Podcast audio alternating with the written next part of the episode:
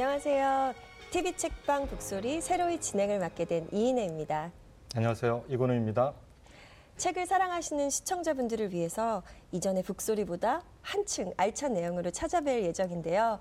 저도 새로운 시작이라고 하니까 굉장히 떨리고 또 기대가 아, 네. 되네요. 아, 요즘- 요즘에 그 책 안 읽는 분들이 많이 늘어나서 걱정하는 목소리가 굉장히 커지고 있는데요. 네. 이 방송을 통해서 책의 세계에 좀 흠뻑 빠질 수 있도록 애를 써보겠습니다. 네. 시민의 방송 TBS 이인의 이건우와 함께하는 TV 책방 북소리 개편 첫 회를 맞이해서요. 저희가 아주 묵직한 책 그리고 묵직한 저자분을 모셔봤습니다. 논쟁적이고 도발적인 철학자 그리고 인문학의 대중화를 이끈 주인공이죠. 철학 대 철학의 저자 강신준님 모셨습니다. 반갑습니다. 네, 네, 반갑습니다. 안녕하세요. 예, 아니 철학 대 철학 초판을 2010년에 5개월 동안 쓰셨는데 다시 네. 6년 후에 10개월이요. 예, 와, 두 배의 시간을 들여서 개정 완전판을 쓰셨어요. 예. 보니까 뼈대만 그대로고 다 다시 쓰셨다는 얘기를 제가 들었거든요. 예, 거의 다 거의 다 바꾸고 이제 5년 동안 네. 5년 동안 많이 성장을 했나 봐요. 그러니까 어느 시점 되니까 어, 옛날에 책을 보니까 어, 미흡한 데가 많이 보이기 시작하는 거예요. 어, 처음에 뭐 냈었을 때 아, 이거 음, 완전하다 이랬었죠. 네. 어, 5, 6년 사이에 성장을 더 한 것 같고 이제 성장의 문제가 아니라 이제 50줄에 들어왔으니까 네. 지금 못하면 앞으로 못할 것 같은 어, 그래가지고 막 이제 다시는 안 고칠 각오로 이제 고쳐, 고치게 된 거죠. 예. 아니 50에 책 네. 내용이 조금 부족한 부분이 있어 고치면 예. 또 육순되면 또 고칠 마음이 생기지 않을까요? 아, 근데 이거의 작업을 예전에 이건우 선생님은 아는데 그 에필로그 부분에 그 사실은 그 이건우 선생님 얘기거든요. 제가 지쳐 있었을 때, 네. 저 초판 썼을 때 5년 전에 제가 글 못 쓰겠다고 힘들어서 그랬더니 이건우 선생님이 어, 독자들은 잘 몰라요. 거기 어느 선생님이 말했다 이건우 선생님인데 아. 문물을 이렇게 다 파내면 파내야 새로운 물이 고인다. 근데 그런 얘기를 해주셨거든요. 그러니까 그 정도로 진을 많이 써서 요번에도 써보면서 못한다 이제.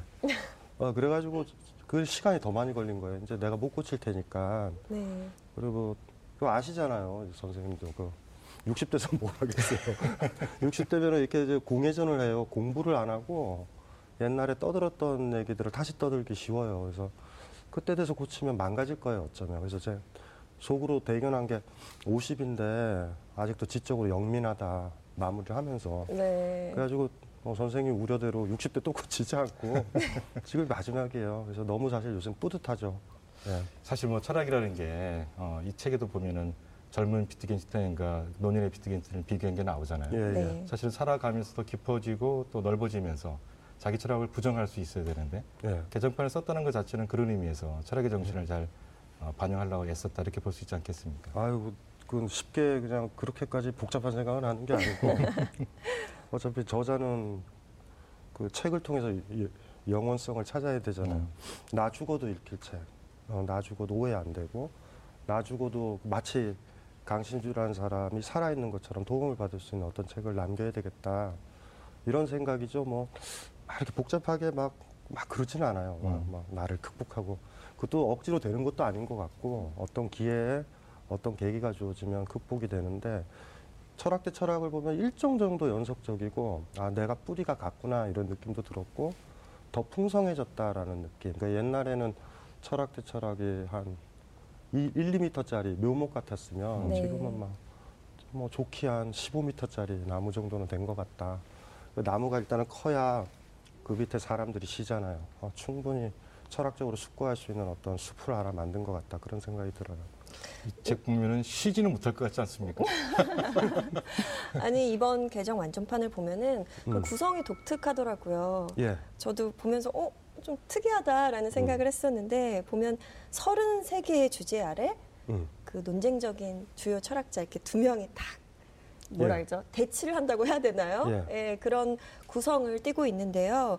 이걸 보면서 어떻게 보면은 강신주라는 감독님이 음. 이렇게 철학가 두 명을 탁 세워놓고 자 논쟁해봐 이렇게 무대 위에 세워놓은 음. 것 같은 그런 느낌도 들었어요. 독자들 때문에 그런데 어쨌든 불구경, 물구경, 싸움 구경이 제일 재밌는 거라서 네, 어떤 주제를 가지고 막 싸우면요. 이렇게 이렇게 훈수 두면 판이 다 보이잖아요. 네.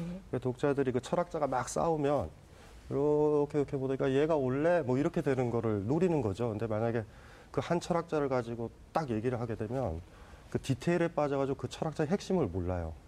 근데 우리가 이제 뭐 토론 프로가 재밌는 게 그거잖아요. 여당 야당 나서 막 싸우다 보면은 그 사람 얘기만 들으면 여당 얘기도 맞는 것 같네, 야당 얘기도 맞는 것 같네 이러지만 맞아요. 논쟁을 딱 해버리면 아 저 사람이 맞네 이게 보이잖아요. 네.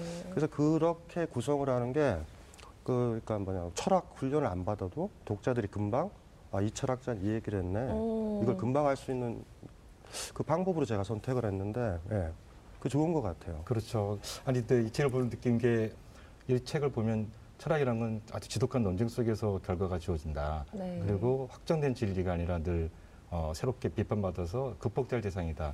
이런 점이 굉장히 부각이 되거든요. 그러니까 그게 어쩌면 그 살아있는 철학사, 그러니까 음. 이게 논쟁적으로 하다 보니까 이 철학 대 체력이 두껍지만 살아있게 이렇게 되는 것 맞아요. 같아요. 음. 그래서 교과서적이다의 특징은 모든 교과서 그렇지만 그, 그, 그걸 보는 사람들을 졸리게 해요. 그 교과서의 매력이거든요. 근데 저는 교과서를 쓰고 싶지는 않고 제가 없어져도 살아있는 막 논쟁의 현장에 들어갈 수 있는 어떤 철학사를 만들고 싶은 거죠. 그래서 그걸 해서 뭐 여러 장치도 만들고 고생도 하고 아니면 이슈를 더 예리하게 하고 우리 삶과도 관련됐다라는 암시를 계속 주, 주고 그래서 이제 그런 노력들을 이제 계속 해나갔죠. 그러니까 중요한 건뭐 제가 제 철학을 정리한다라는 건 그렇게 중요한 건 아니고 독자들이 이걸 어떻게 변할 것인가. 지금 대학에서 철학과 없어지고 음. 심지어 철학을 가르치는 분들도 교과서 쪽으로만 가르치고. 네. 우리 삶과 무관하게 네. 더 논쟁적이고 치열하고 뭐 다른 사람과의 논쟁뿐만 아니라 자기 삶에 대해서 치열하게 반성할 수 있는 이런 거 그런 걸 이렇게 온전히 담아서 주려고 그러면 어떻게 해야 될까 이것도 뭐 요번에도 더 심하게 더 심각하게 더 고민을 많이 했죠 장치를 만들려고 고생도 했고 사실은 그 우리 서양 철학사의 러셀의 서양 철학사가 가장 인기 있는 책인데 네. 예. 사실 러셀도 지독하게 주관적인 철학사를 쓰겠다 이렇게 음. 표방한 거 아니에요? 예 이번 책도 보면 강신주 박사도 대단히 주관적으로 철학가를 평가하고 예. 그들의 쟁점을 드러내겠다 이렇게 좀 내세우신 것 같은데 예. 어떤 주관성이 더 강조되는지 좀 말씀해 어, 주시죠. 독자들이 저를 비판했으면 해서 그러는 거예요. 음. 아. 그러니까 객관주의를 표방하는 사람들은 되게 주관적인데 그렇지. 예. 책을 쓰는 거는 에디팅이기 때문에 아무리 다큐멘터리를 만들어도 감독의 의도가 들어가잖아요. 근데 이건 객관적인 다큐멘터리야. 이게 진짜 위험하거든요. 그래서 오히려 우리가 나와 있는 철학사들은 뭐 객관적으로 쓴 것 같지만 제가 봤을 때 정직하지 못한 어떤 의도나 이런 걸 가진 철학사도 있거든요. 그러니까 아주 노골적으로 저를 밝히면 논쟁하고 있는 두 명의 철학자랑 강신주도 있는 거예요. 그러면 세 명 중에 강신주가 제일 싫어 이럴 수도 있어요. 그렇죠. 예. 근데 그게 저는 그게 효과는 더 객관적일 수 있다고 보는 네. 거예요. 그래서 저자가 단호해야 될 것 같아요. 특히 입문 저자들은 이건 주관적 철학사를 표방한다. 어. 그러니까 거기서 강신주가 왜 이 두 사람을 캐스팅했고 이것서부터 다 비판하셔도 돼요. 근데 비판하는 과정에 보면은 이제 비판하시려면 그래야 되잖아요. 제가 인용하고 있는 그 두 명의 철학자도 알아야 되고 음. 강신주도 알아야 되고 음. 그리고 자기 입장도 정리돼야 되잖아요. 그리고 끝나고 나면 아, 독자는 뭐 저 필요 없이 철학적으로 좀 성숙해지시는 것 같아요. 이제 그런 거를 그 염두에 뒀었어요. 예. 그래서 그런지 보니까 뭐 철학자 설명에 대한 부록도 168쪽 이나 되고 목차만 해도 11쪽이더라고요. 그래서 예. 보통 아, 책이 어떠지 하고 이렇게 훑어보려면 목차를 보통 보는데 목차만 봐도 시간이 굉장히 많이 가는 음. 그런 책이었지만 알차서 저도 아주 재밌게 읽었는데요. 읽다 보니까 궁금해지는 점이 아주 많은 철학자들이 나오지만 그래도 강신주 선생님이 뭔가 좀 더 애착이 가는 철학자가 있지 않았을까라는 생각이 들더라고요. 있죠. 뭐 그저 책을 보시면 알겠지만 일단은 동양 전통에서 네. 저는 불교를 굉장히 소망스럽게 생각하는 사람이라 어, 불교에 나와 있는 나가르주나 용수 우리가 보통 공 공이라는 개념으로 아는 그리고 비슷한 정신인데 비트겐슈타인 아주 좋아요. 음. 비트겐슈타인. 그러니까 지금 20세기 사람이지만 대학에 길들여지지 않은 그러니까 네. 대학이 생기기 이전에 야성을 가진 철학자. 뭐 집이 하도 부유해가지고 그게 가능했을 것 같기도 한데 이뻐하는 사람은 두 사람이야. 두 사람은 너무 좋고 그리고 이제 또 한 사람으로 굳이 따지자면 우리 우리 사람이니까 우리나라 사람이니까 원효. 원효는 음. 너무 좋아요. 사실은 그 자랑스러워요. 그리고 원효가 옛날에 불국토를 꿈꿨었는데 부처들이 사는 땅다 붙여드린 거예요. 깨우쳐서. 그게 원효가 불국토라고 그러거든요. 그 음. 정신이 어, 저거 설아버리지만 지금 민주 정신 우리가 지향해야 될 거, 인문 정신, 민주주의 정신과 일정 정도 같기 때문에 너무 좋아요, 사실은. 예. 그래서 이제 불교라는 걸 여러 가지 면에 있어서 소중한 거다. 제가 종교도 없이 해가지고 뭐 IS 뭐 이슬람 국가 이거를 뒷비용을 할수 없는 거고. 그러니까 사실은 그게 참 음, 인문주의자로 인문학자 저자로 사는 게 그런 문제예요. 그래서 사실은 힘들죠. 저자임을 계속 얘기해야 되고 네. 어떤 내용의 출발이 누구냐 그러면 나인 거예요. 그래서 제가 아까 이제 이건우 선생님이 얘기했던 것처럼 주관적 철학사일 수밖에 없죠. 강신주의 책이니까 그러니까 나의 책이니까. 그래서 이런 정신들 그게 이제 불교랑 일정 정도 관련이 되는 것 같아요. 그이 책을 관통하고 있는 강신주의 자기 철학이라는 게 뭐냐 대단히 중요한 건데 사실 스스로 깨닫는 자들의 적극적인 연대를 바라보고 있는 거잖아요. 예, 그래요. 그런 예. 측면에서 스스로 깨닫는 자라는 것은 대체로는 불교적 가치관에 어울리는 거고 네. 맞아요. 이제 예. 연대의 문제가 사실은 이제 우리 동양 철학에서 많이 나오는 건데 음. 어, 지금 말씀하신 거를 듣고 철학대 철학을 보게 되면 많은 독자분들이 음. 도대체 강신주의 주관적인 관점이나 뭔가를 충분히 이해하고 그 많은 네. 철학자들을 음. 볼수 있지 않을까 싶습니다. 원효가 이런 얘기를 하는데 서양 윤리학에서 못했던 얘기. 그 저 흉내내는 건데 아버지와 자식을 등장해요 원효가 그러대. 아버지가 유언을 남겨야 되잖아요. 그러니까 아들한테 네. 평생에 자오면 아들한테 이래요. 그래서 야 너 선을 행하지 마라. 그때 아들이 딱 듣더니 어 그럼 악을 행하란 말이에요. 그러니까 아버지가 얘기하는 거죠. 선도 행하지 말라고 그랬는데 악을 행해서 되겠느냐. 그러니까 내가 생각하는 선이라고 하는 게 타인한테 폭력일 수 있거든요. 어... 그러니까 다들 그래요. 어, 이 그렇게 하면 내 아들이 뭐 남편이 아내가 좋아한다. 그 폭력이거든요. 사랑을 빙자해서. 근데 그걸 한 단계 더 극복하는 거예요. 그래서 제가 어떤 꼭지에 보면 타자의 윤리학이라고 제가 쓴 거예요. 음. 그러니까 그거 자체가 이제 제가 지향하는 유대 관계도 사실 그런 거에 좀 가깝죠. 우리 타자를 애정하고 타인을 애정해야 되는데 네. 그것이 선이라는 게 나한테 미리 있게 되면 아니 IS도 자기들 선이라는 거 다 하고 있어요. 때리면서 사랑이라고 생각하고. 그러니까 그 얘기가 원효 그 얘기 사실 옛날에 공부할 때 딱 읽었을 때 받은 느낌은 엄청나다. 우리 서양에서 보통 타자의 철학자 레비나스잖아요. 그렇죠. 예. 레비나스보다 천여 년 전에 앞서서 너무 쉽게 음... 얘 아들아 그러니까 우리한테 얘기하는 거죠. 제가 어쩌면 2016년 저희한테도 얘기하는 거예요. 네. 여러분들 선을 행하지 마세요. 그 우리는 그러니까 그럼 뭐 악을 행하라고요? 우리가 물어보면 그럴까요?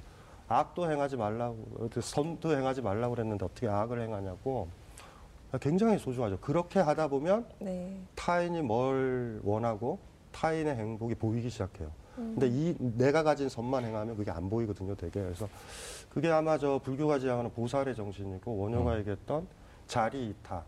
내 스스로도 당당해지고 이롭게 하고 타인도 이롭게 하는 길이라는 게 그런 거기 같아요.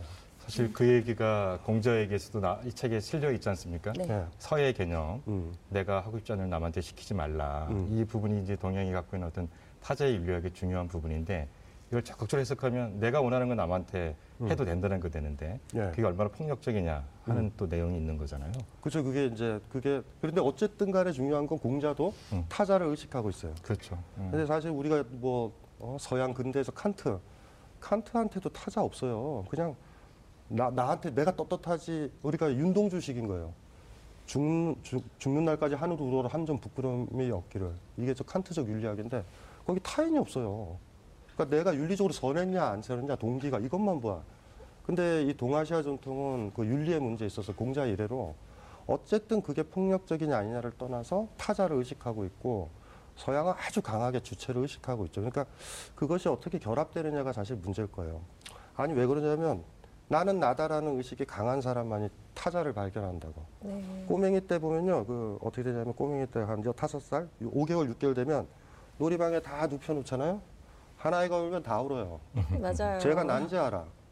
그런데 하나이가 안 운다 그러면 그 아이가 자의식을 가진 거잖아요. 그때 돌아보는 거잖아요. 쟤는 왜 우나 이럴 때. 이럴 때 네. 타자가 발견되는 거라서 그러니까 타자를 발견하는 거랑 나는 나야 이걸 발견하는 거 같이 이렇게 성장해야 되죠. 그래서 이제 불교 아까도 얘기했지만 자리 이타 그것도 중요하고 칸트 이후로 이제 20세기 들어와서 타자 윤리학이 나오는 게 음. 그런 점에서 이제 접점이 이제 슬슬 맺어지는 거고 철학 대 철학의 그 접점은 굉장히 많이 시도를 많이 했어요. 그래서 아, 예를 들면 레비나스 파트에 불교 얘기가 개입을 한다던가 네. 불교 얘기에 레비나스 얘기가 들어올 수도 있는 거고 의도적으로 그거는 좀 대화를 시켰죠. 그 지금 네, 타자의 윤리학을 하신 그 자체가 결국 우리가 철학이라는 게 지식이 아니라 네. 사실은 철학함이라는 어떤 행동, 실천과 음. 밀접한 관련이 있다 이런 얘기인데요.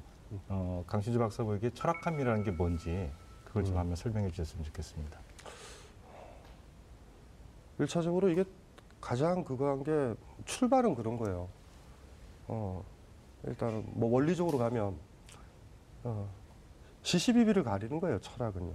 그러니까 보통 진리와 오류 이러는데 참과 거짓을 가르는 작업을 하는 거죠. 그러니까 지금 내가 하고 있는 행동이 참인가 거짓인가 그리고 고민을 하는 거죠. 그러니까 왜냐하면이라고 스스로 물어봐야 되거든요. 이게 지금 그냥 맹목적인 게 아니라 내가 하고 있는 행동이 옳으냐 그러면 왜 옳은지 네. 근데 그 이유는요 공동체적인 건 아니에요. 자기 거예요, 자기 거. 나는 이런 이유로 난 이거 해 이러면 된다고요.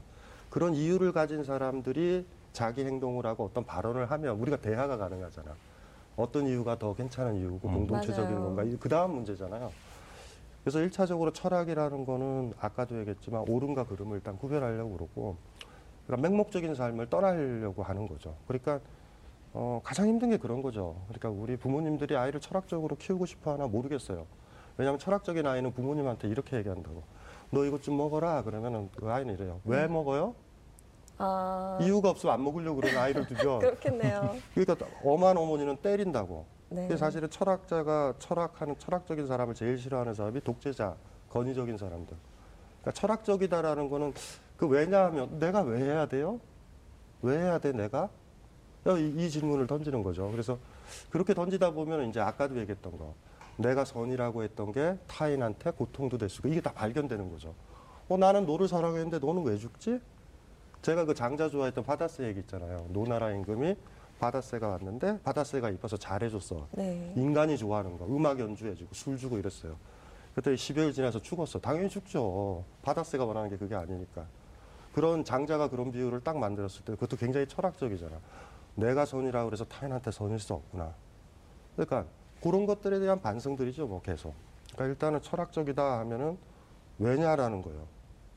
음미되지 않는 어떤 행동도 하지 않으려는 자세. 음. 그런데 한 사회가 억압적이면 무조건 해야 돼. 예를 들면 군대 생활을 하거나 이런다고 생각해 보세요. 아니면 결혼한 시험 며느리가 예? 상견례 때 왜 해요? 회사 힘든 나죠. 거죠. 그러니까 제가 이제 철학자로 활동하고 강연하면서 하는 것이 제 말이나 제 내용을 앵무새처럼 외우는 사람들은 싫어요. 저는.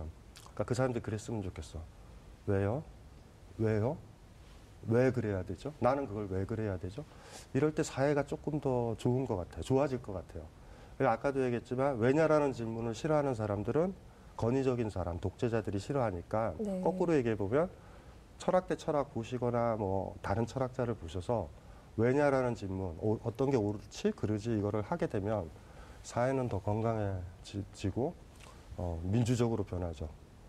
어, 권력 가진 사람들이 싫어할 거예요. 사람들이 철학적으로 되는 거. 예, 그, 그게, 그게 제가 항상 힘들게 강연하고 막 이러는 이유인 것 같아요. 예. 음.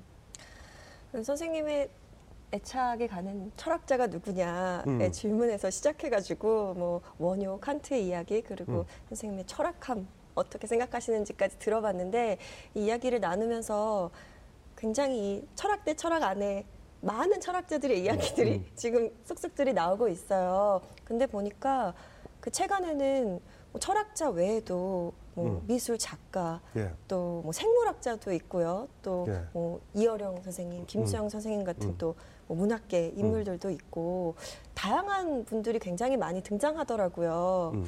이렇게 이런 인물들을 통해서 예술 세계를 뭐 들여다보신 특별한 이유가 뭐 있으신가요? 아, 그거, 그거 그 여러 가지가 있는데요. 네. 그러니까 철학 잘하는 존재 있죠. 저 같은 사람들을 이렇게 생각하시면 돼요. 어, 최상위급 평론가예요. 음, 최상위급. 어, 그게. 무슨 의미인지를 얘기하는 거예요. 우리는.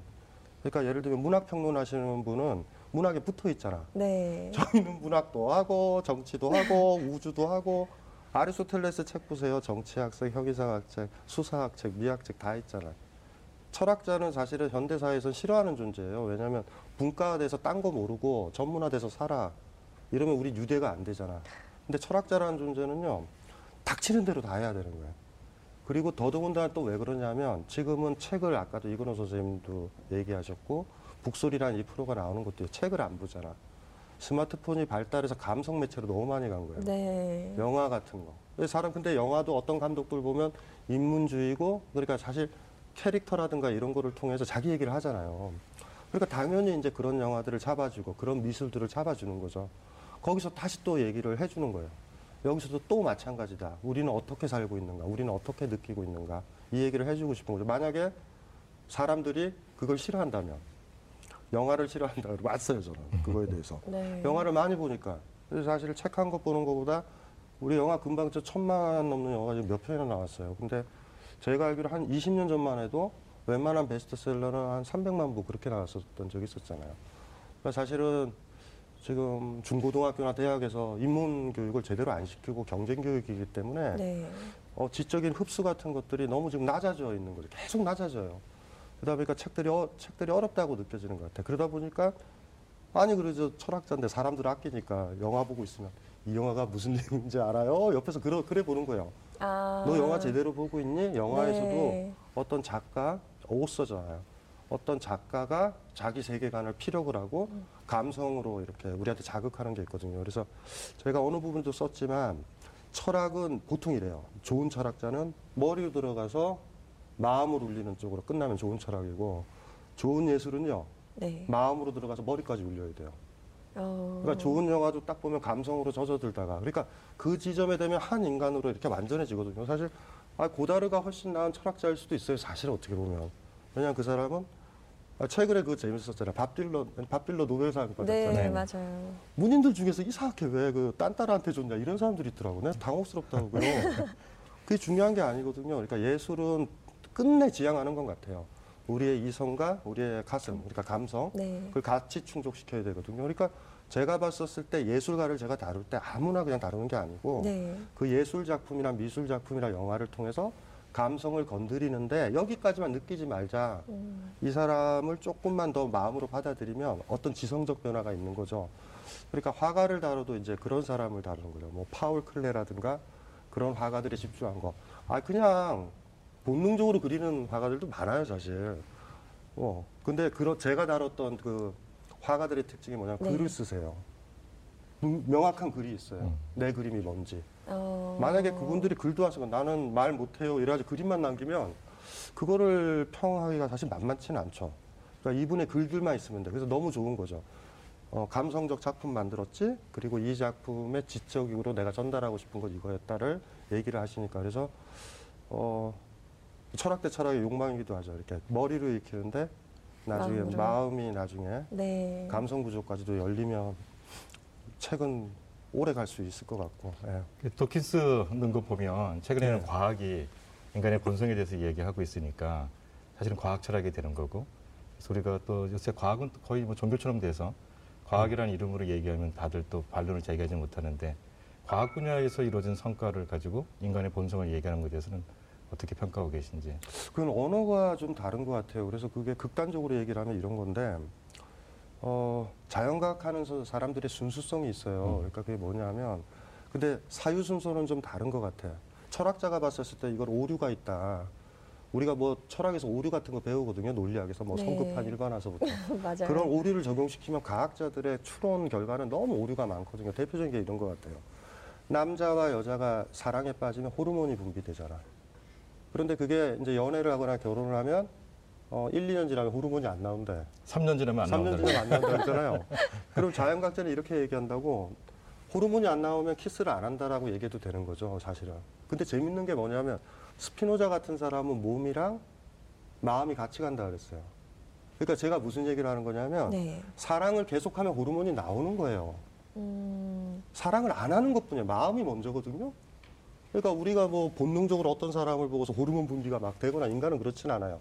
저 여인네가 저 남자가 좋을 때 호르몬 분비가 되잖아. 그런데 서양 의학은 어떻게 되냐면 관계가 안 좋아요. 그러면 호르몬 처방을 해. 그 돈을 벌 수 있죠. 호르몬을 그 주사를 네. 맞아. 그 묘하잖아요. 마음은 안 일어나는데 몸이 일어난다? 어. 근데 당연히 그렇게 할 수 있다라고 보는 거죠. 근데 제가 알기로는 그래요. 어떤 커플이나 어떤 뭐 건태기를 지나서 다시 저 사람한테 애정을 하면 호르몬이 나오고 할아버지 할머니들도 마음이 그 상대방한테 호르몬이 나온다고. 네. 그러니까 호르몬과 그 사람 마음을 같이 간다라고 보면 되는데 호르몬 논의를 받아들이죠. 근데 그런 논의를 가지고 갑자기 이거는 마음의 문제가 아니라 육체의 문제야 하면서 호르몬제를 추, 그거 넣다든가 마음이 움직여야 되지.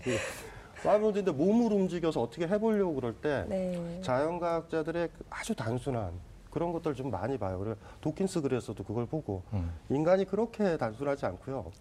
과학 만능주의. 어? 자연과학적으로 이래. 그럼 우린 진다고요. 네. 어, 그건 굉장히 위험한 거죠. 왜냐하면 자연과학이 발달을 안 해도 2000년 전에도 우린 사랑을 했고 그때는 뭔지 모르지만 호르몬도 분비됐을 거예요, 우리 몸에. 그러니까 그걸 뒤쫓아가는 거에 불과해요. 뭐 그거를 모른다고 해서 우리가 사랑을 못 하는 것도 아니고 인간의 대부분은 일들은요. 그게 어떤 메커니즘이냐를 해명하기 전까지도 이루어져요. 우리가 일단 사랑도 하고 있으니 호르몬 조사도 하는 거죠. 근데 그걸 까먹기 시작해서 나중에 되면 우리 기계처럼 통제할 수도 있어요. 뭐 몇 살 때 몇 살 때. 요새 아이들도 막 보면 성장 많이 하게 한다고 그 아시죠? 키 크게 한다고. 맞아요. 생리랑 월경 뒤로 미루게 하는 경우.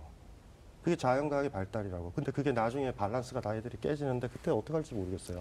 심각하죠. 음. 이 철학이라고 하거나 또 인문학이라는 것은 인간과 동물의 차이가 뭔가 거기서 음. 시작, 시작한 점이 있는데 요즘의 과학은 인간과 동물이 차이가 없다. 그렇게 네. 들어요. 이쪽으로 가고 음. 있는 점. 여기에 아마도 제가 볼때 인문학이 개입할 필요가 있다. 많이 개입해야 될것 예, 같아요. 예. 요새 그 주변에 들을 때 너무 놀란다고. 자연과학이 발달을 안 했으면 되잖아요. 성장과 생리를 먼저 하면 여자아이가 키가 안 큰다. 물론 자본주의 메커니즘도 있어요. 키 크고 날씬한 여자를 지향하고 뭐 이런 것들도 있겠지만 순간적으로 어머님들이 나쁜 짓을 하도록 자연과학이 판을 만들어줘. 네. 근데 그 과학으로 어. 막을 수는 없고 어, 맞아요. 그 과학을 객관적으로 비판적으로 보는 시각이 필요하겠죠. 그러니까 그런 분들 만나면 얘기를 저는 하죠. 뭐, 뭐. 이- 그게 그게 무슨 의미가 있고 음. 무슨 의미가 있고 당신이 하는 것이 뭐고 이 아이한테는 어떻고 사랑이란 게 뭐고 근본적인 얘기들을 하죠. 그리고 딱 던져놓고 다시 한번 결정하도록 하는데 아직은 어, 제 말을 안 듣고 아 좋으신 얘기예요 하고 어, 원래 행동을 다르게 하나요? 아니 그 최근에 인문학 열풍에 대해서 되게 걱정하는 게 들을 때는 좋은 음. 말을 하지만 자기 삶, 삶 속에 받아들이지 않아서 네. 우리 사회를 바꾸지 못하고 있다. 음. 이런 한계가 많이 지적되고 있는 거죠. 그래서 사실은 제가 욕 먹는 이유도 그거예요. 어, 강연할 때 더 세게 할 수밖에 없어요. 마음을 격동시켜야 된다. 안 그러고 이렇게 부드럽게 하면 뭐냐면 어머 오늘 고상한 얘기 들었네 이러고 가시는 거예요. 저는 삶이 변했으면 좋겠어요. 오늘도 사실 이거 음, 지금 녹화하기 전에 강연을 네. 하나 했는데 사인을 받던 어떤 50대 먹은 아주머니가 이래요. 선생님 때문에 뒤죽박죽 됐대 오늘. 그 제가 그렇게 얘기했어요. 잘 됐다고 잘 됐다고 이제 정리하셔야 된다고. 근데 급하게 하지 마시고 하나씩. 제 힘들죠. 그리고 제가 그 실타래 얘기도 했어. 실이 이렇게 얽혀 있으면 바로 막 하면 더 헛갈리니까 네. 지금 헝클어진 마음을 좀 제발 좀 응시를 가만히 하면 제일 먼저 그 흐트러진 퍼즐을 뭐를 옮겨야 될지가 보인다고. 저 사람들한테 항상 그걸 강조해요. 나는 나중에 이렇게 될 거야, 이렇게 될 거야. 어, 인문학에서 얘기하는 것처럼 이렇게 될 거야. 그러지 말고 오늘 강의에서 각자 삶에서 한 걸음 거둘 수 있는 그곳을 찾았으면 좋겠다. 제가 베냐민 얘기 좋아하는 게 그거잖아요. 진보뿐만 아니라 내 삶이 나아지는 거에 대해서 베냐민이 이렇게 얘기하거든요. 2보도, 3보도, n 플러스 1보도 진보가 아니다. 진보는 1보다. 2보만 생각하고 있는 사람 못 가요, 절대. 근데 지금 인문학이 폐해가 그거예요. 딱 들으면, 어머, 3보네? 근데 뭐 거기 못 가. 한 걸음을 가야 되잖아. 그래서 네. 매번 강연 때 아주 세게 해요. 그리고 욕도 먹어요, 막. 어, 독선적이다. 아까 그 문제적이다, 논쟁적이다라는 얘기가 네. 그런 얘기인데 어쩔 수 없어요. 저도 욕 먹는 거 싫은데 어떻게 하겠어요, 그래. 그 뭐 어떻게 해요, 그래. 주사라도 하나 놓으려면 엉덩이라도 옆에 때리고 뭐 이래, 이래야 되니까 그래서 에, 어쩔 수 없는 거예요.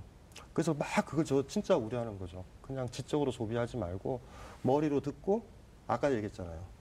가슴까지 내려오면 행동이 변하잖아요. 그 제가 좋아하는 강연은 그런 거야.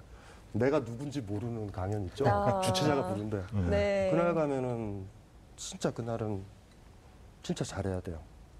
어 그런 그런 것들 원효를 존경하는 이유가 그거예요. 그 절대 해서는 안 되는 건 이제 철학자가 얘기했으니까 그것도 이거 들으신 분도 봐야 돼요. 애가 전교 꼴찌를 했었을 때는요 왜 공부 안 하니 이러면 안 된다고. 마지막에 갔었을 때는 다른 가능성이 없는 사람한테는 그 삶을 네. 반성하게 해주면 안 돼. 음. 힘나게 해줘야 되는 그런 지점들이 있어요. 그러니까 실현당한 사람이나 부모 돌아가셨던 사람, 뭐 네. 이런 사람들 왜 평상시 안 해줬어 이런 거. 음. 뭐 어른들이 그러잖아요. 죽은 아들 불알잡기 같은 거. 아는데 뭐 어떡할 거야 그래. 음. 이제 그런 것들, 이제 사람들을 만나면서 그게 많이 배워진 거고. 어 그래서 그래서 만약에 저보고 인문학을 대중화했다 그러면 그거지. 쉽게 푼다 이런 것의 문제는 아니에요. 어떻게 하면 강하게 저 사람들을 뒤죽박죽 되게 만들고 그러니까 뒤죽 악침이지 뒤죽박죽 되게 만들고 안녕히 계세요 이러고 나오니까 아니 사실 철학의 철학을 읽어보면 네. 만만치 않은 책이에요. 각 분의 각 철학자에 대한 기본적 교양이 있어야 맞아요. 잘 읽히지. 그걸 초입 초보자가 보면 아마 좀 힘들어할 거예요. 아, 그 얘기를 하면은 책이 안 팔리는데 아, 그리고 또 특히 중요한 거는 음. 어떠한 철학자를 우상하지 않고 절대 그 철학자에 대해서 비판적 관점을 제시를 하니까 예를 들면 뭐 샤르트 얘기하면서 알티세르를 대비하지만 사실 또 알티세르가 샤르트의 어떤 자유 정신을 음. 또 포함하고 있다 얘기하고 있고 그래서 어, 제가 볼 때는 하여튼 간에 뭐 이 책을 이해한다면 대단히 고급 독자다 하는 점이 있고 저는 또 이해 못했으면 또 좋은 게 뭐냐면 그거 좌절하지 말고 강신주 박사 책을 읽고 그 저의, 저자의 책을 읽어가면서 네. 이해하려고 노력하면 대단히 좋은 책이 될 거예요. 그래서 제가 준비했습니다. 음. 그러니까 너무 이거 지식인들만 읽어야 되는 책 아니야 라고 생각하시는 시청자분들에게 음. 좀 편안한 마음으로 읽게 하시려고 네. 제가 본격적으로 책 주제는 좀 아름다운 이야기로 만들어봤습니다. 예, 보니까 저자 소개에도 선생님 음. 뭐 항상 세게 강연하신다고 말씀하시는데 본인을 사랑과 자유의 철학자라고 음. 이렇게 소개를 하셨어요. 책의 주제를 한번 사랑과 자유의 이야기로 한번 시작해 볼까 예, 합니다. 그렇죠. 예. 사랑은 많이 해보셨어요? 사랑을 뭐 해요? 이혼을. 사랑 얘기만 나오면 아까도 이혼- 자연과학 얘기하시다가도 이렇게 환하게 우- 사람인데 사랑에 실패한 사람. 그러니까 제가 막 사랑 강의하면 사람들이 그래. 선생님은 행복해요. 그런다고 제가 네. 항상 그러죠. 불행하다고. 거기서 배운 거죠, 다 이제 그 시행착오, 갈등, 네. 상처.